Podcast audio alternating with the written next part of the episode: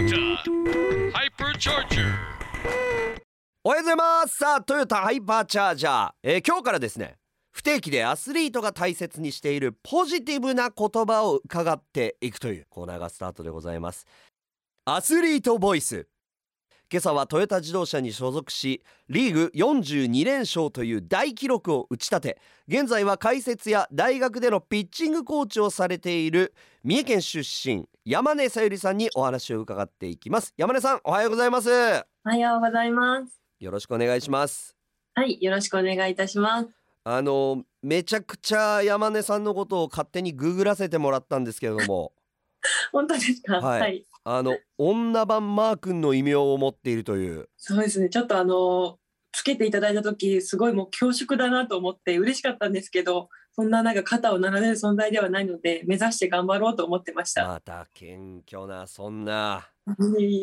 もうねこのリーグ42連勝という数字も物語っていると思うんですけれどもあの今回まあ、えーポジティブな言葉をということでいきなりなんですけれども山根さんが、えー現在においても大切にしている言葉っていうのは何かありますか、はい、あの私がソフトボールの現役時代からずっと大事にしてた言葉なんですけど、えっと、いつも心に太陽をっていう言葉をすごく大事にしてます。あの太陽ってこう自発的にこう光だったりパワーを出してくれるので、うん。自分自身もこう受け身になるんではなくて自分から積極的に何かをアプローチしていこう積極的に出していこうということでこの言葉を今も大切にしてます。うーん。あのスポーツまあいろいろある中でもソフトボールにおいてのコミュニケーションの大切さっていうのはどういったところに出るんですか？そうですね。あのチームプレーなのであの日頃からも私生活からこの選手はこういうことを考えてっていうことで会話をしていかないといざ試合になった時にあ相手はどう思ってるんだろうっていうふうなことがわからないので、うん。日頃からコミュニケーションを取ることっていうのはすごくソフトボールチームプレーにおいては大切かなと思います。あーそうか。なんか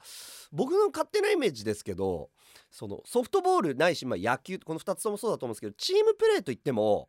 はい、一瞬一瞬に訪れる場面って1対1じゃないですか。うん、はい、パスを渡してそのゴールを一緒に点取るってことができないじゃないですか。一人一人のその戦いの積み重ねにおいて得点を重ねるっていうことだと思うんですよね。はい、でピッチャーでいうと山根さんは要はその点を取らせないための守りのまず第一に行く人じゃないですか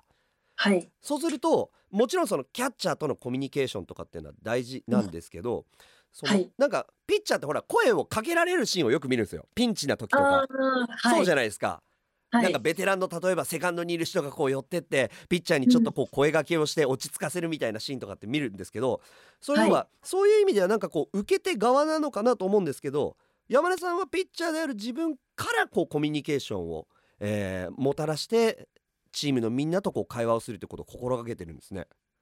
そうですねあの試合の時にもちろんキャッチャーがサインを出してピッチャーが投げるんですけどあのそのバッテリーでこの場面はどこに打たしたいかショートの三三遊間寄りなのかとかそういうことを考えて配球をするので、うんその配球前にショートちょっと左側に右側に寄っててねとかそういう声かけをしたりをし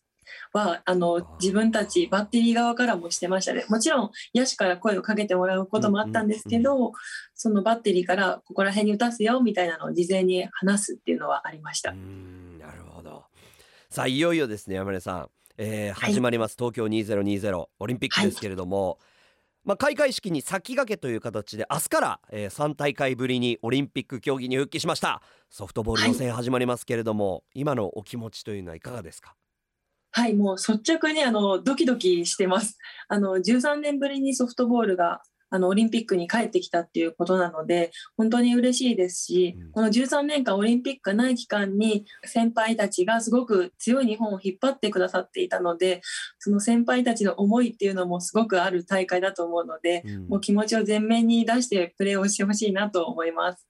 なかなかこう僕たち一般人にとって何でしょうこう見るオリンピックっていうのはもちろん特別なものだしいろんなそこに感動や勇気を与えてくれるっていうのはあるんですけどもちろんそのやる側選手側とするとまた違う角度での特別な思いっていうのはあるんですよね。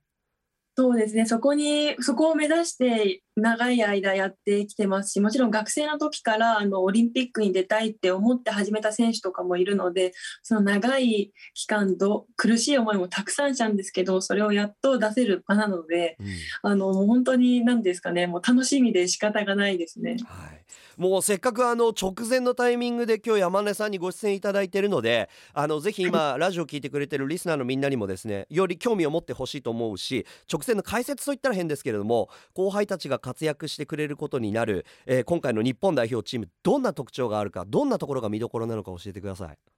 はい、えっと、北京オリンピックを経験している3人があのチームを全体を引っ張っていってくれると思うんですけどもちろんチームの中心となるのはあの上野投手になってくると思います。うん、で上野投手がその全部の試合を投げ切るっていうことはもう不可能なのでその上野投手が投げない試合に藤田投手だったり後藤投手がしっかりとあの自分たちの仕事を全うして最小失点で試合をいかに切り抜けれるか打者はいかに得点を重ねられるか少ないチャンスをものにできるかっていうところだと思うので本当にチーム一丸となって戦ってくれると思うのでそこを本当に楽しみにしてます。あのプロスポーツにおいてやっぱりこうみんな攻撃することを注目するしいっぱい攻撃してくれるとものすごくなんだろう気持ちいいしあ点が入った盛り上がりどころなんだけれどもでもやっぱり積み重ねていくとディフェンス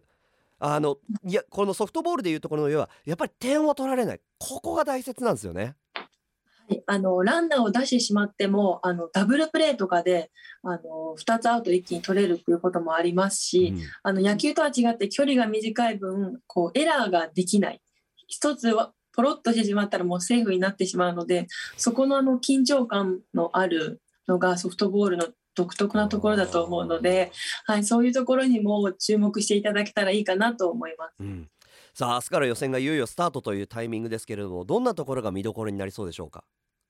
はいもうここはもちろん投手のところに注目をしてもらいたいと思ってます。あの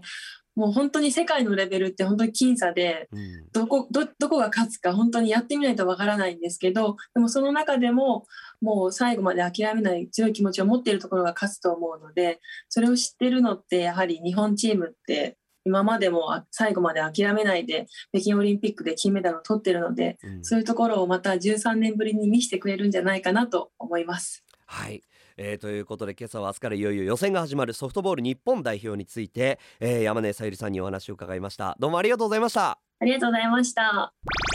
トヨタハイパーチャージャー。